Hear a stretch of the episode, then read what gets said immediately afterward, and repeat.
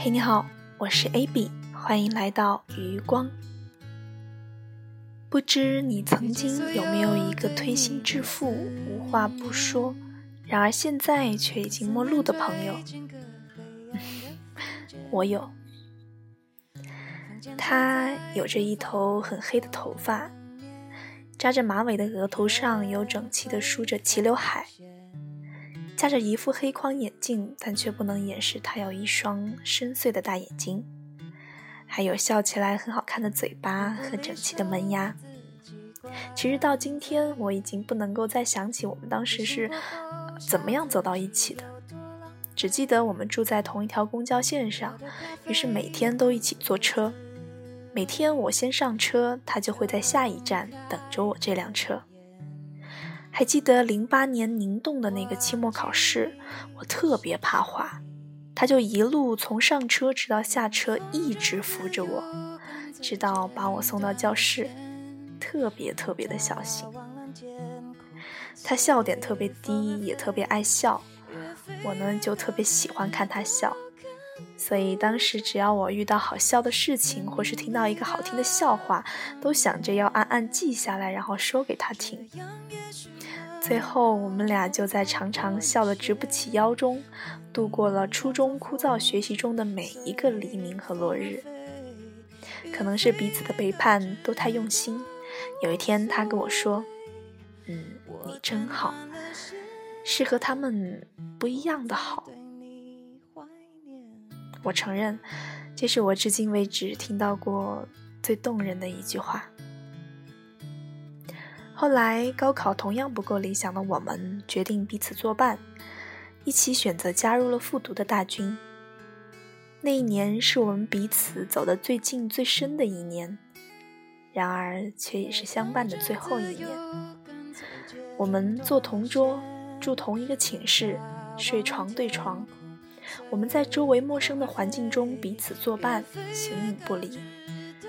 我们睡过同一张床，吃过同一个饭盒，甚至买同样的睡衣，还经常穿对方好看的衣服。在高考的巨大压力下，我们俩常常彼此鼓励，共同幻想有对方的大学生活。只可惜，也可能正是因为两人这样的毫不保留，我们把各自的性格缺点也都展现给了彼此。于是，慢慢的，我们开始争吵。开始不理解对方，甚至开始冷战。最终在临近高考的前夕，他选择搬出了寝室，换了座位，我们也就再也没有说过一句话。人们都说七年之痒，我和他刚好好了七年就散了。然而那七年却刚好是一个人从青葱少年成长为懵懂青年的阶段。我们在面对成长困难重重的时光里选择了作伴，却也在这样只能模糊的做人生选择的阶段中失去了彼此。其实高考完，我有试着去联系他，但是无果。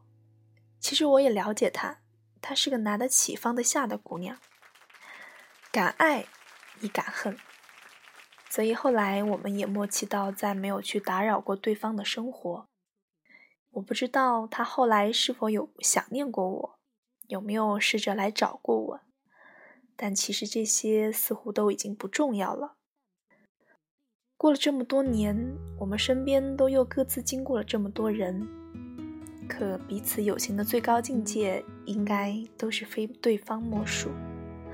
所以，与其冗长的赘述这么多年我们都经历了些什么，不如就让对友情的信仰。一直补给对方生命的力量。我在二环路的里边想着你，你在远方的山上，春风十里。今天的风吹向你，下了雨。我说所有的酒都不如你。我在鼓楼的夜色中为你唱花香自来，在别处沉默相遇和期待。飞机飞过车水马龙的城市，千里之外不离开。把所有的春天都揉进了一个清晨，把所有停不下的言语变成秘密，关上了门。莫名的情愫啊，请问谁来将它带走呢？只好把岁月化成歌，留在山河。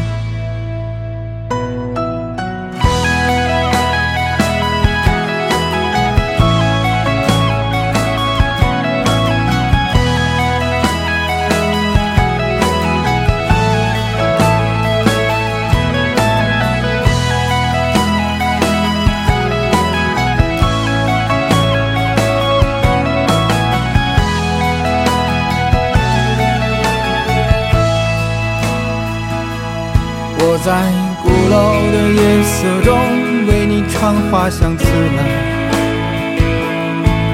在别处沉默相遇和期待。飞机飞过车水马龙的城市，千里之外不离开。把所有的春天都揉进了一个清晨，把所有停不下的言语变成秘密，关上了门。莫名的情愫啊，请问谁来将它带走呢？只好把岁月化成歌，留在山河。微博向我推荐了你，于是偷偷翻遍了你发过的所有微博，发现你过得应该还不错。不管你微博中提到的那个姑娘是不是我，我都有常常想念我和你的那七年。应该说，我想念的就是你。长大后的某一天，我们会不会才猛然发现，其实那些在夜晚操场上走一圈又一圈说过的话。那些睡在一张床上讨论过的男生和笑话，还有那些彼此和别人不一样的陪伴，才是最独一无二、最无邪，也是最回不去的珍贵回忆。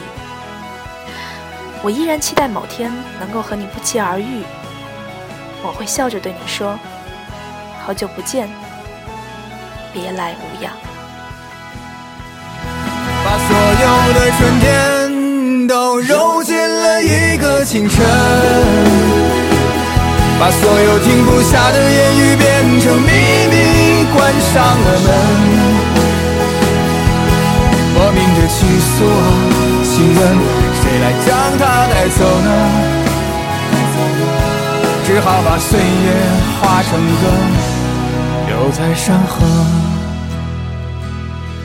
我在二环路的里边。想着你，